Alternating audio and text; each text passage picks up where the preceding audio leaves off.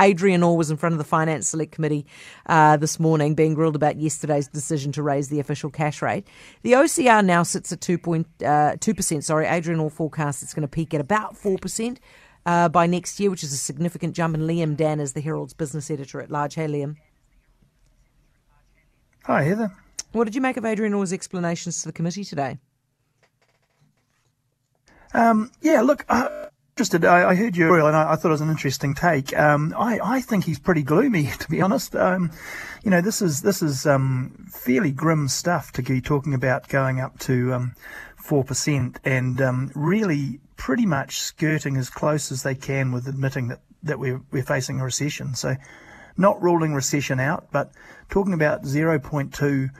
Um, you know, just just above recession for two quarters, right election, actually, funnily enough, which will be um, a tough one. So if anything goes wrong from here, we're into recession. So I guess the issue is, um, you know, what the monetary policy statement says and how Adrian talks a, little bit in those formal settings, as opposed to, and, and, this is a little bit to his character, you know, getting into a debate with Mike Hosking or, or, or some of those national MPs at Select Committee. He tends to be a bit combat- combative, so may, maybe going a bit hard the other way by the sound of it.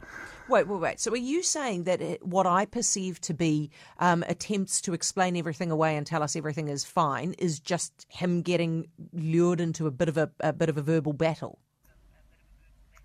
Well, look, um, maybe, but the um, the bottom line is, uh, you know, the message from the Reserve Bank yesterday, and, and, and which Adrian delivered, was was really quite grim. Um, you know, uh, they've taken a really hawkish turn. They are committed to chasing down inflation, mm. and they're warning that it, it could ugly.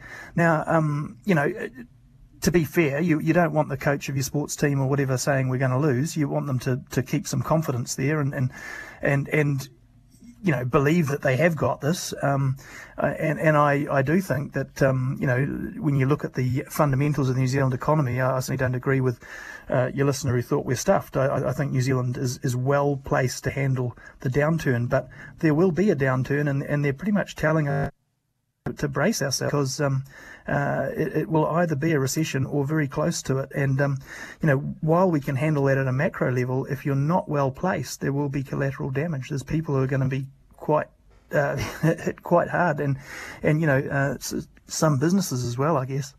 Okay, he is very keen to defend the idea, and I, I, could be reading this wrong, but he's very keen to defend the government against accusations that it is pushing up inflation. Is is that fair from him?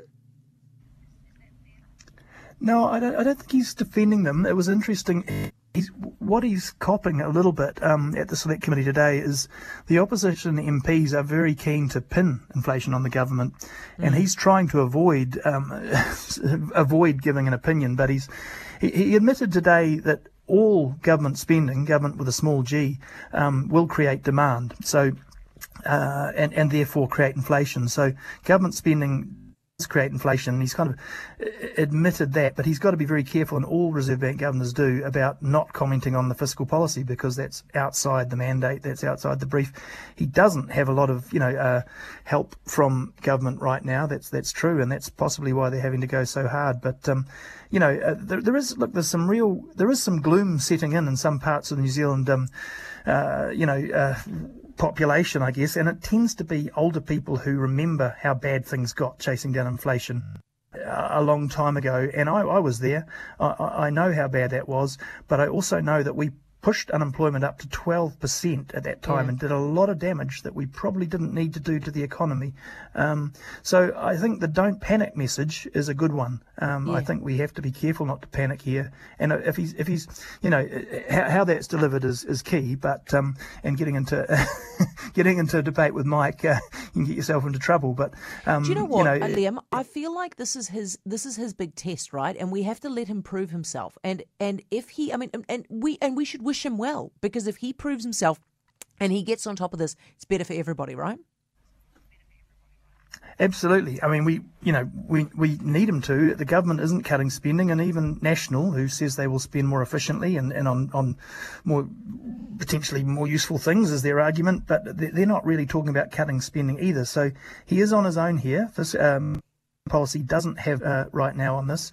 Um, and so, yeah, uh, do wish him well. Um, I wouldn't, ha- you know, it, his mandate is not to worry about whether or not we get into recession. Unfortunately, his, yeah. you know, but but a recession is really just uh, businesses falling over or losing your job. So we may well hit technical recession, but um, you know if we can keep unemployment below that mandated level at 4.5 to 4.8 or something like that, then we, we might just scrape through. Or so you know I'm still hopeful.